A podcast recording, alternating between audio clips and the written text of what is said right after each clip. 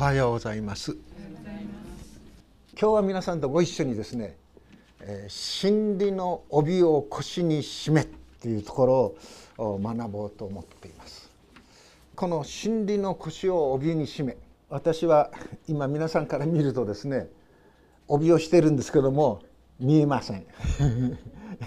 見えなくなっています。でだいたい今あのベルトはしてますよね男の人はね。でも昔の和服を着る時に帯を締める帯を締めるっていうことをほとんどないですよね。私たち私たちも言いましょうか今日の夜からですね掛川のかつてのですねヤマハリゾートと言われたそういうところなんですけどもそこで協議会の総会開きます。でその部屋にはですね浴衣が全部置いてあるんです。帯も全部置いてあります。でもう10年20年ぐらいそこに行ってるでしょうかね。そこでいつもこう私があの気に障るのは何かというと男の人は帯を締めるんですけどもよかった帯の締める場所がね分からん。ずれてるんです。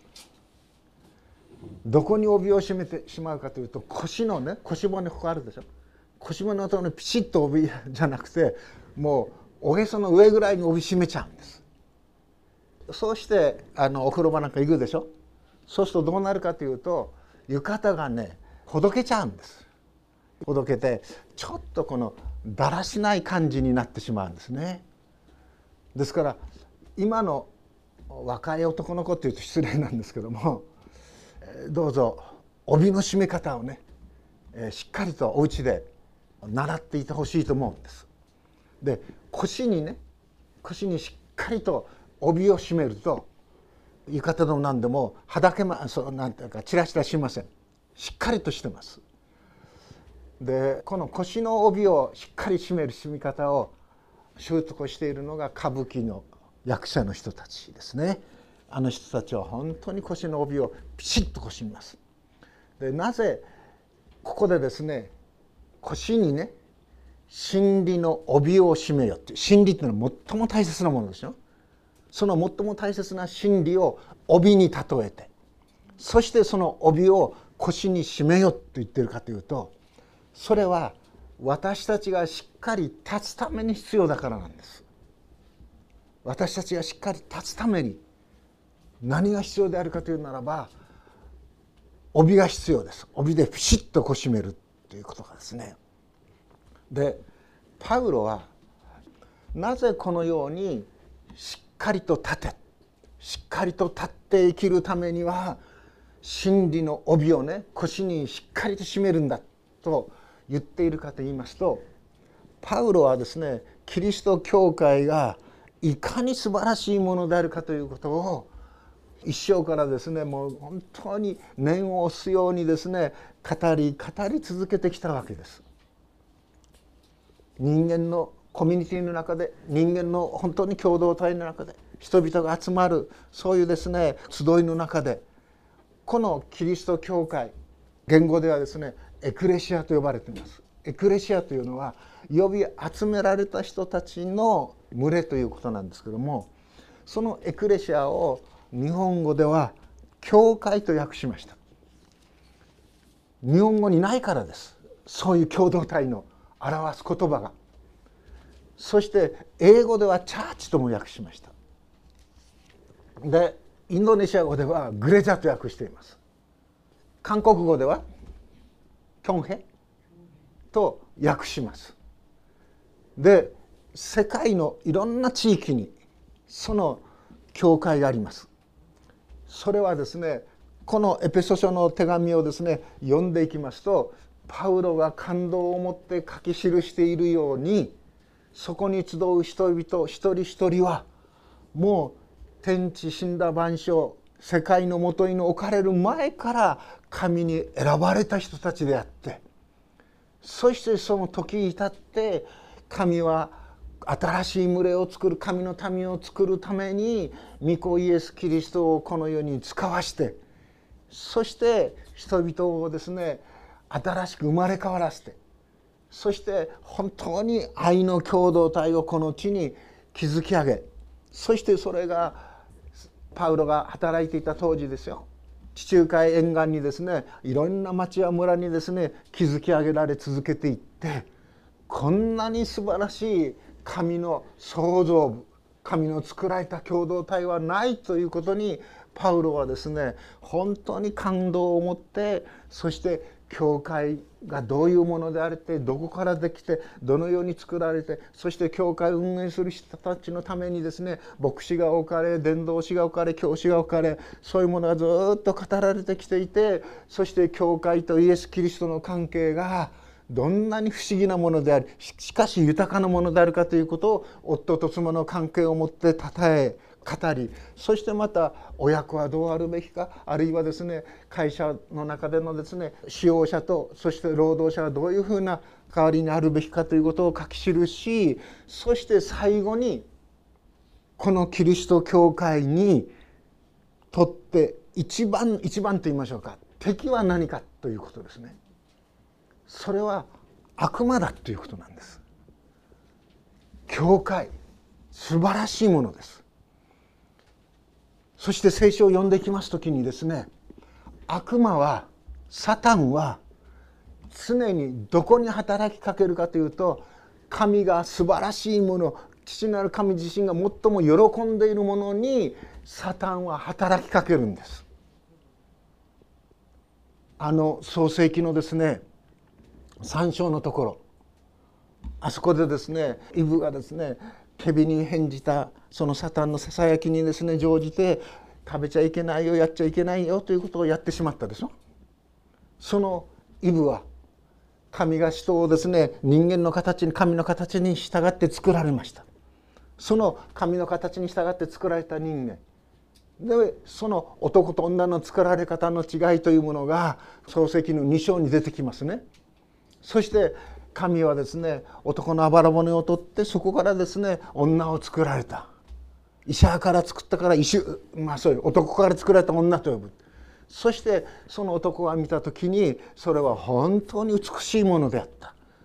そしてまたそれはですね創世記の一章の最後に書いてあるように神が作られた全てのものを見た時にそれはとっても甚だよかった。もう神ご自身が作り主のある神ご自身がですね手を叩いて喜ぶようなそういう男であり女であった人間であったということです。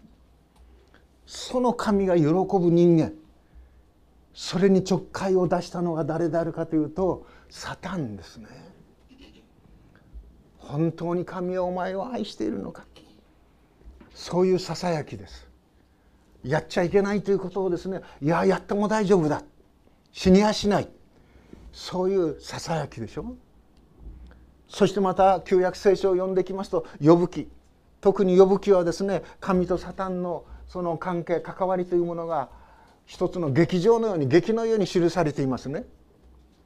呼ぶというものを神はですねことのほか喜んでいました。こんなに私を恐れて私を愛している人はいない。素晴らしいその呼ぶの信仰呼ぶの在り方を神はですね喜びますねでもサタンは神の前に来て何て言うかというと呼ぶがあんなにあなたを愛しあなたを喜んでいるのはあなたが呼ぶによくしてやってるからじゃないですかと。家族を祝福し子供たちを祝福しあなたの身の回りにですね不足になるものは何一つないでしょう。あなたがあんなに呼ぶをよくしてくれるから呼ぶはあなたを礼拝しあなたを恐れあなたに従っているんですよとささやくでしょ。それに対してサタンの考え方というのは人はいたずらに神を恐れますかっていうことなんです。父なる神が呼ぶを喜ぶ時にですねサタンは神にささやくんですね。人はいたずらに神を喜ぶかで試みられるわけでしょ呼ぶは。子供たちを失います。そしてまた自分の財産も失っていきます。でその時も呼ぶはですね私は裸で母の体から出たんだ。裸で賢に帰る主が与えて主が取られるのだ。主の皆は呼ぶべきかなと言って父なる神を呪うことはしなかった。神の愛を疑うことはしなかった。それでもサタンを諦めたかというと諦めないで呼ぶはね健康を与えられているでしょう。五体満足でしょう。だからあなたを信じているんですよ。もし呼ぶが呼ぶのでその体にいろんな病があるならば呼ぶはですねあなたを信じることあなたを敬うことはないでしょう。それで呼ぶもいろいろな病になるんですよね。でそうなっても呼ぶは私は幸いを神から受けているんだから不幸を受けてもいいんじゃないかとこう言います。どんな状況になっても呼ぶは神を敬うんですよね。その呼ぶの姿を見て呼ぶの奥さんは何て言うかというと平たく言えば「あなたバカじゃない」っていうことです。どうしてそんなにミサを神に「神神神」ってねって言うんですかって「神を呪って死になさい」わあ怖いって。ねその後呼ぶの友人たちがやってくるわけです。で呼ぶをに言うわけですね。あなたがこんな不幸な目に遭うのはあなた悪いことしたからじゃないの罪を犯したからじゃないのでも呼ぶはいやそうじゃないって言うんですよね。でも呼ぶの友人ってあの人この人がやってきてそして呼ぶが不幸なのは呼ぶがこんな病にあるのはあなたの罪のゆえだいわゆる因果応報の思想が呼ぶ記の中にたくさん出てきてるんです。でも最後に呼ぶは神を恐れるでしょ？信じるでしょ？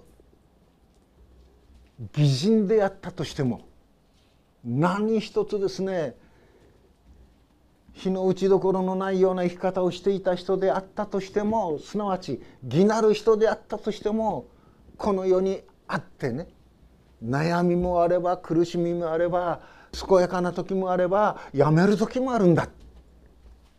でも我らは神に作られ神に生かされているものだから神を賛美していこう神を愛していこう神に従っていこう。これが呼ぶ気です。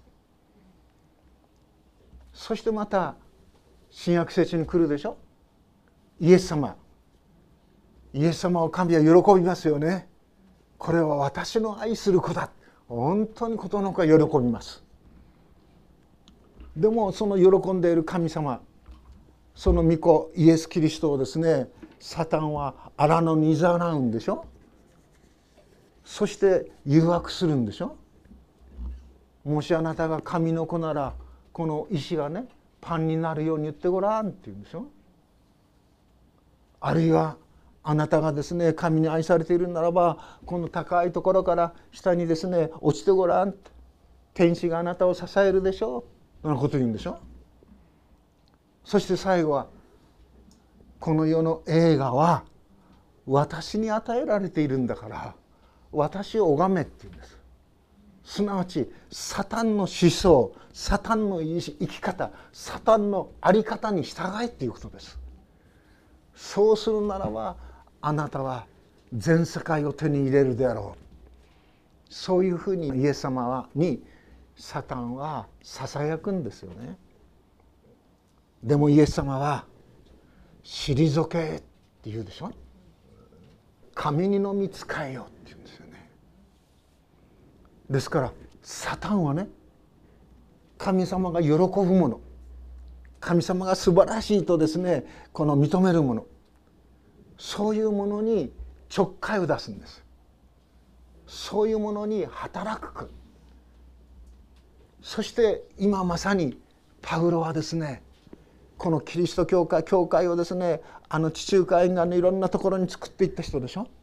その素晴らしい神の新しい教会神ご自身がですね本当に愛してそしてですねこの懐に抱くように教会を育てているわけですけどもその教会をに対してですね気をつけろ。悪魔があなた方を狙っている。悪魔があなた方の交わりをですねぐちゃぐちゃにしようとしている。その地にですね教会をなくそうとしている。だから終わりに言います。あなた方の敵はあの人この人ではありませんよ。この地方のこの政府のこの指導者ではありませんよ。あなた方の敵は血肉ではないですよ。人間ではないですよ。サタンですよ。そしてまたサタンの手下である悪霊たちですよ。そしてサタン的な考え方をですね取り入れているこの世のですね指導者ですよ。ということを言うわけです。この世の指導者。目の欲暮らし向きの自慢。そういったもの。それをですね背後にあってですね燃え立たせているもの。それはサタン的な考え方だということです。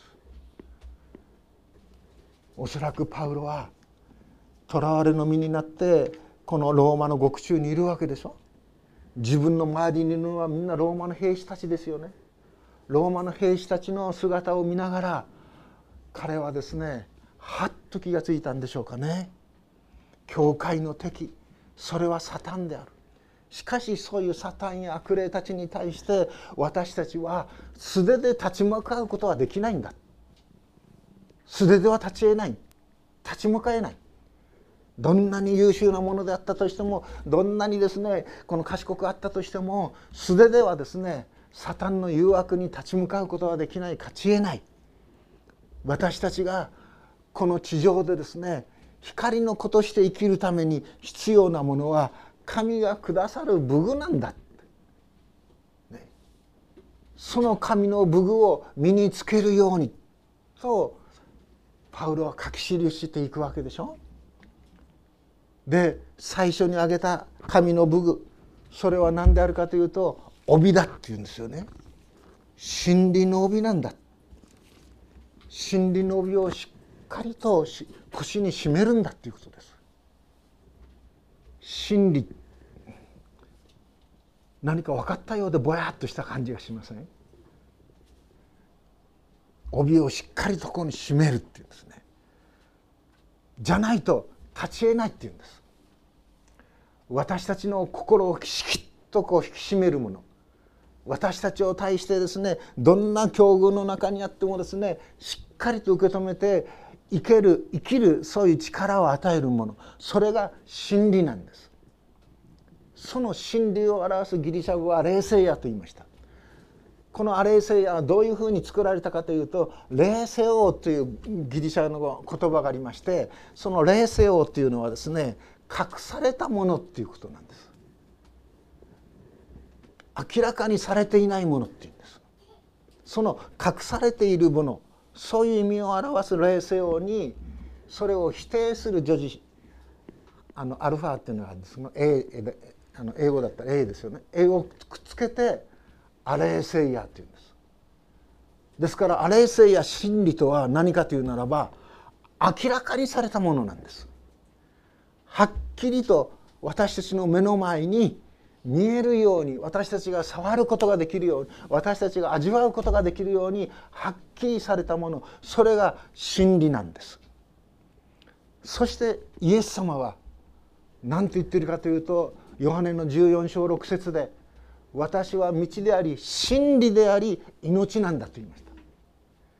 そしてヨハネの18章のこの33節から38節にピラトと対している時にイエス様はですね私は何のために来たかというならば真理を証しするために来たんだって言うんです真理を証しするために来たそれをピラトは聞きながらなおイエス様目の前に真理なる方が立っているのにもかかわらず真理とは何ぞやって聞くわけですよ。残念ですね。真理とは何ぞや。私たちが物心ついた時にですね本当に覚えるものそれはどういう考えどういう思いかというとちっちゃい子は2つか3つぐらいになると「なぜなぜ?」って聞くとでしょ？ね、自分は何者なのかということを知りたいんです。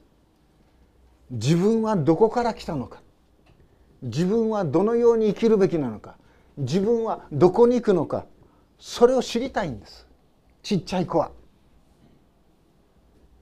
幼稚園に行っている私の孫みたいな孫って言ってもいいでしょうかね。がいるんです。幼稚園の年長さんですね。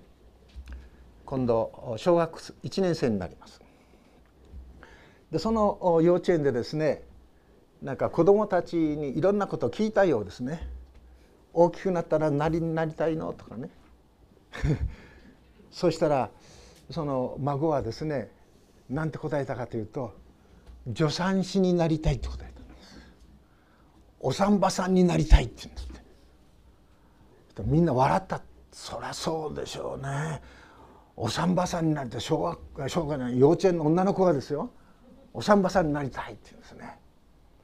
でその子はですね私の家に来るとですね何をいじくりたがるかというと今持ってないんですけどもスマホをいじくりたがるんです。ね、でスマホっていうのはこうなんか音声入力ができるんですね。で私のところへ来てですねそしてスマホをこうペット取るでしょそうすると最初はですねあの小さい声でね「お母さんから赤ちゃんが生まれること」って言うんですそうするとですねスマホでですねそういう説明がずっと出てくるんですよ。ある時それを聞いてたらですね韓国語で言ってるんです。びっくりしました。まあ考えてみればそうでしょうね。自分のですね2つぐらいに弟が生まれる。で自分の周りにはですねいとこになるようなですねその何々ちゃん何ちゃんちゃんが生まれてくるんでしょ。やっぱり興味を持つんですよね。人はどこから生まれるのか。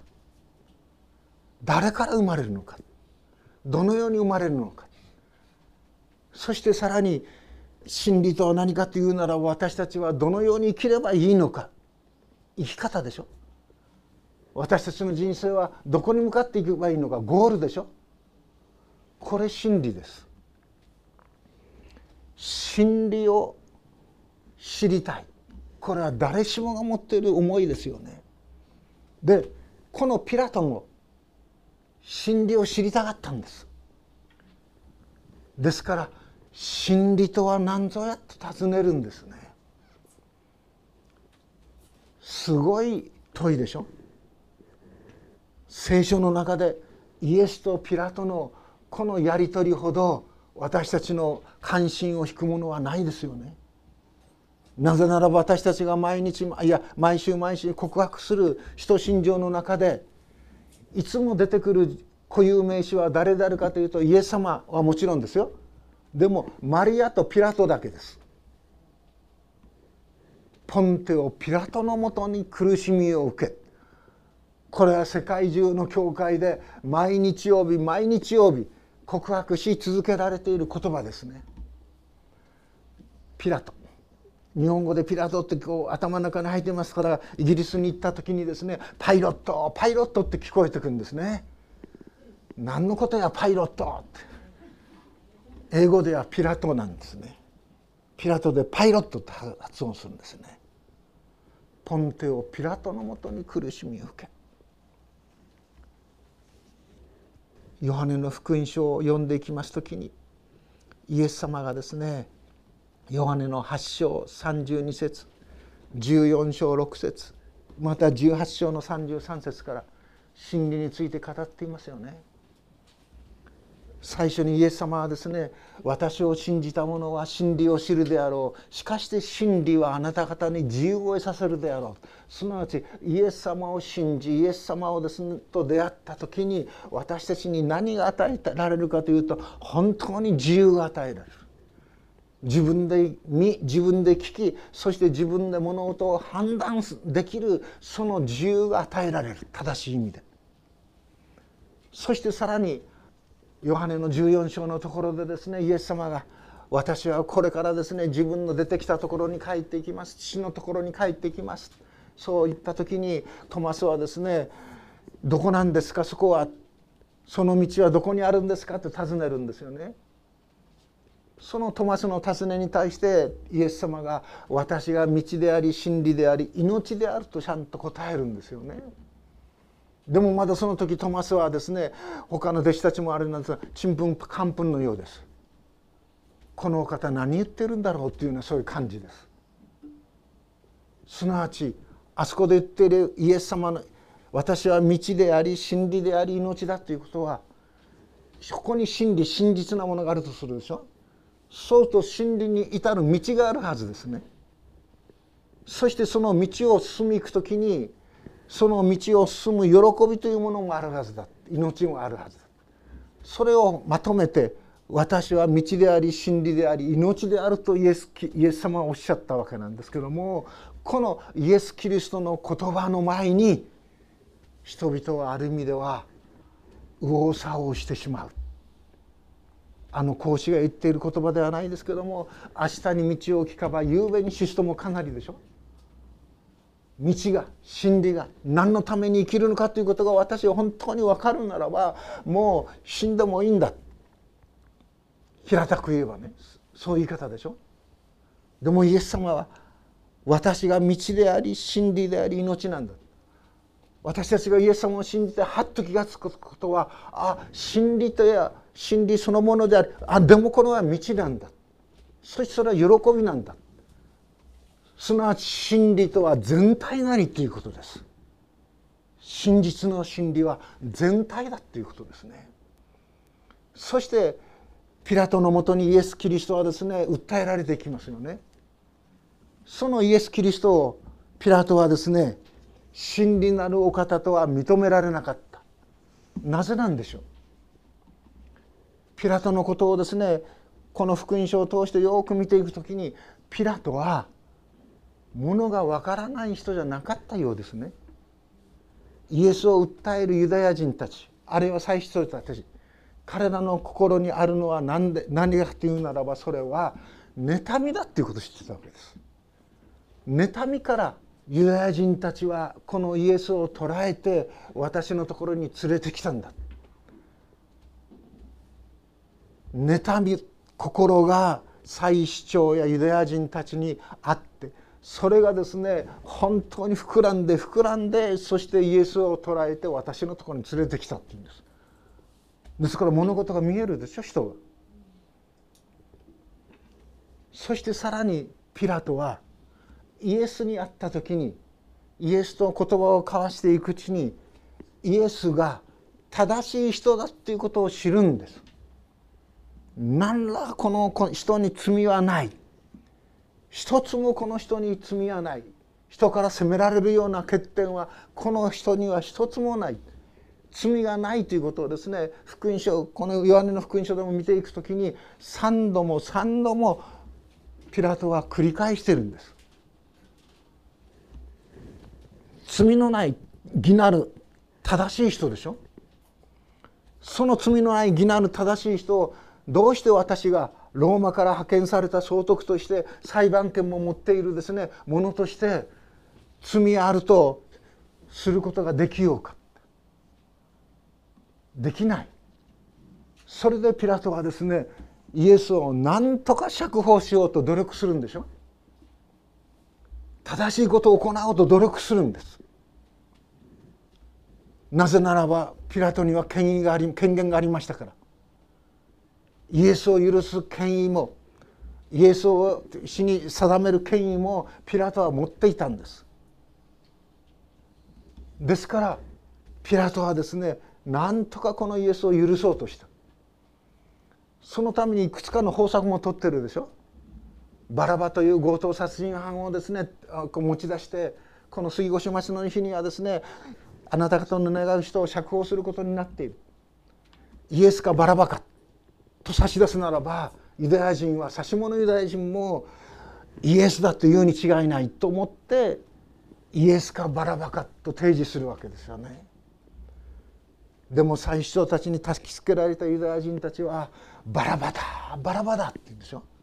義なる正しいお方イエスではないあの強盗殺人を犯しているバラバを許してくれというわけでしょ。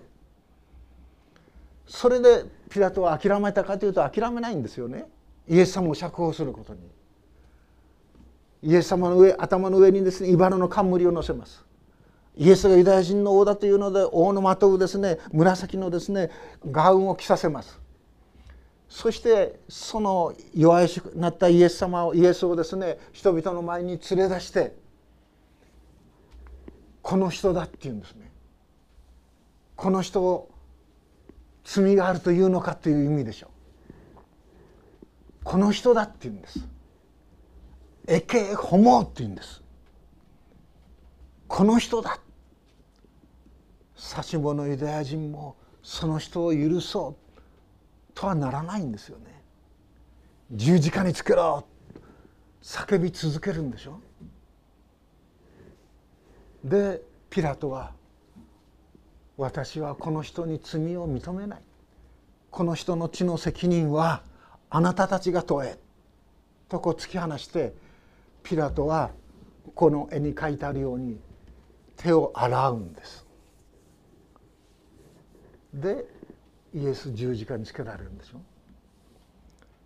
なぜピラトは分かっていながら何をすべきなのか分かっていながら何をしてはいけないかを分かっていながらそしてそれを行う権限がローマのあの政府からローマ帝国から与えられているにもかかわらずピラトはイエスを罪ありとしたのか。ポンテオ・ピラトのもとに苦しみを受け十字架につけさせたのかっていうことです。なぜなんでしょうか。あなた方は私を信じるならば真理を知るであろう。真理はしかしてあなた方に自由を与えるって言ってるんですイエス様この自由をピラトはね自分のものにできなかったんです。なぜなんでしょう？それはイエス様がピラトの前にね私の国はこの世のものではありません。この世から出たものでありませんとも言いました。そしてイエス様はピラトにですねあなたはもし上から与えられるのでなかったならば私に対して何の権限もありませんと言いました。ピラトはですね私の総督としての権限がローマ帝国から与えられていると言い放っていますけどもイエス様はですね本当の権限は本当の権威は上から与えられているんだ。神から来るんだということです。私たちの権威権限の源は神なんです。創造主なるお方なんです。そのお方から来るんです。その目に見えない真実をイエス様はピラトの前にねはっきりと語っているんです。説明しているんです。でもピラトはそれを受け入れなかったですよね。すなわちピラト自身に当てはめてみるならばピラトは自分が誰によって生まれ誰によって生かされてどのようなところに行くべきなのかそのことが分からなかったっていうことです。自分自身の人生を棒に振ったということでしょうかね。私たちは聖書を読んできて時ですね教えられるのは。私たち一人一人に対して神はねあなたはどこに今立っているの？あなたは今何をしているの？あなたはどうしたいの？私たちにあなたと語りかけている唯一真実なお方をなかなか私たちは認めたくないんですね。私たち一人一人にあなたはと本当に語りかけることのできるお方は主なる神です。だから私たちはイエス様を主と呼ぶんです。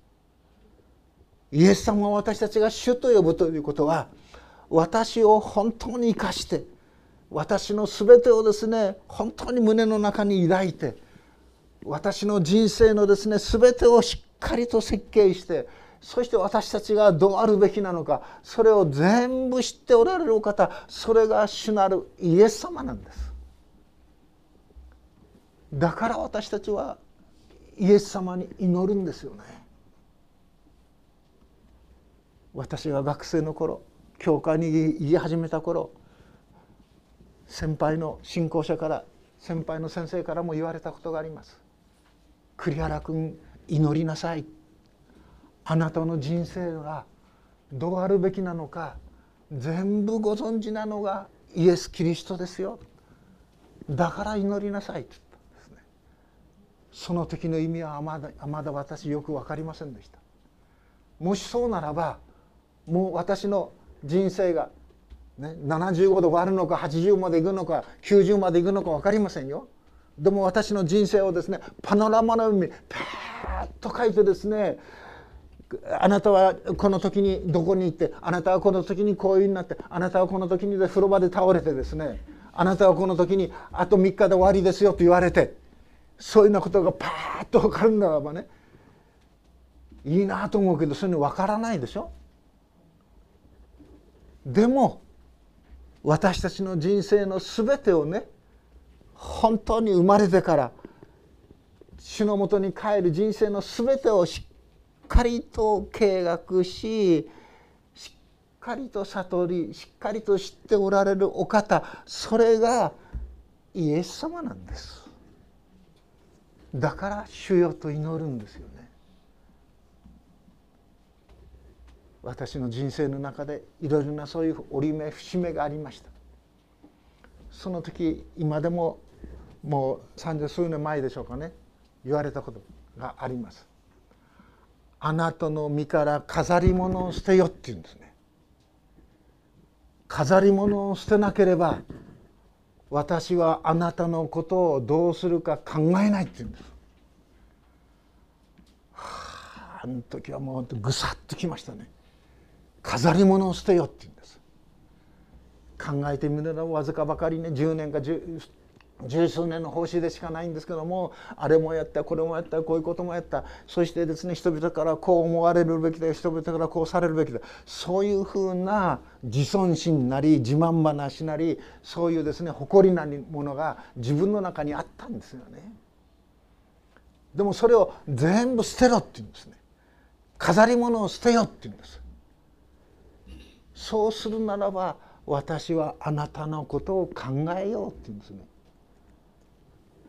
イエス様に考えてもらわない人生こんな悲惨なことはないでしょ？こんな恵みをしていることはないですよね。でそれで全部捨てたんです。捨てて どこに行ったかというと東大宮教会が開拓を始めた久喜教会の働きに就いたんです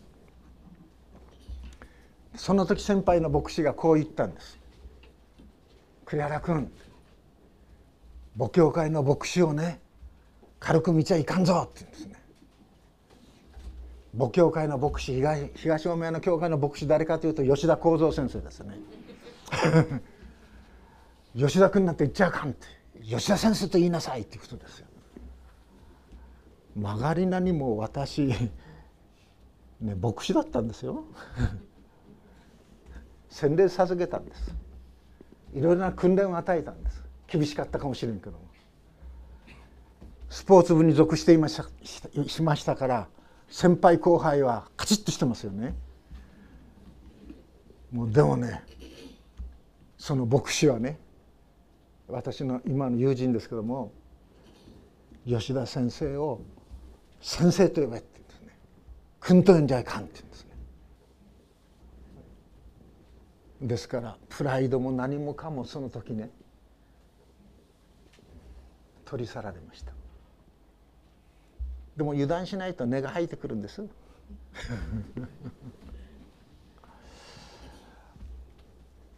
でも大切なのは真理なるお方イエス様がね皆さん方一人一人の人生をきちんと設計しておられるということです。分かっていてくださるということです。だから私たちはイエス様を主と呼ぶ時に伸びやかさがあるんでしょ。晴れやかになれるんですね。何者を怯えることがないんです。なぜならば神我らの味方ならば誰が我らに適せんやですから。神が義と来てくださるならば誰が我らにですね罪があると指摘することができようか。イエス様が私たちのために取りなしていてくださるんですから。こんな素晴らしい人生はないですよね。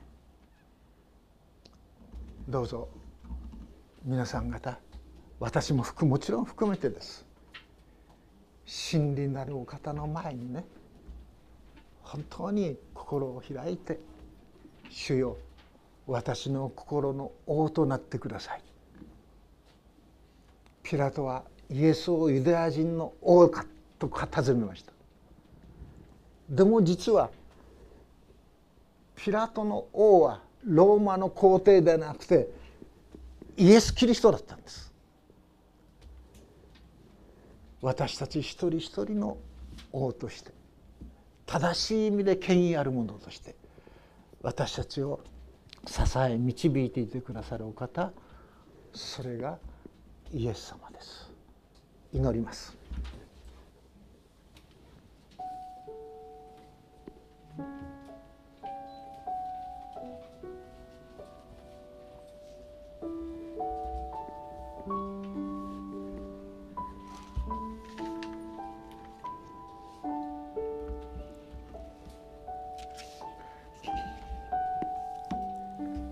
天の父なる神様。まことにあなたの真理のうちにいやあなたの真実の中に私たち一人一人を生かし支え強めていてくださるように。そうしてこの暗き世の中にあってさまざまなものが乱れていくようなそういう世の中にあって地の塩として神様我らの全てを裁くお方が確かにおられることをまた死を打ち破り私たちに永遠の命と私たちに永遠の都を誠のふるさとを用意していてくださる神があることを証ししていくことができるようになおこの地上での我らの旅を顧み支えてくださるようにお願いをいたします。足らざるものを語らせていただきました。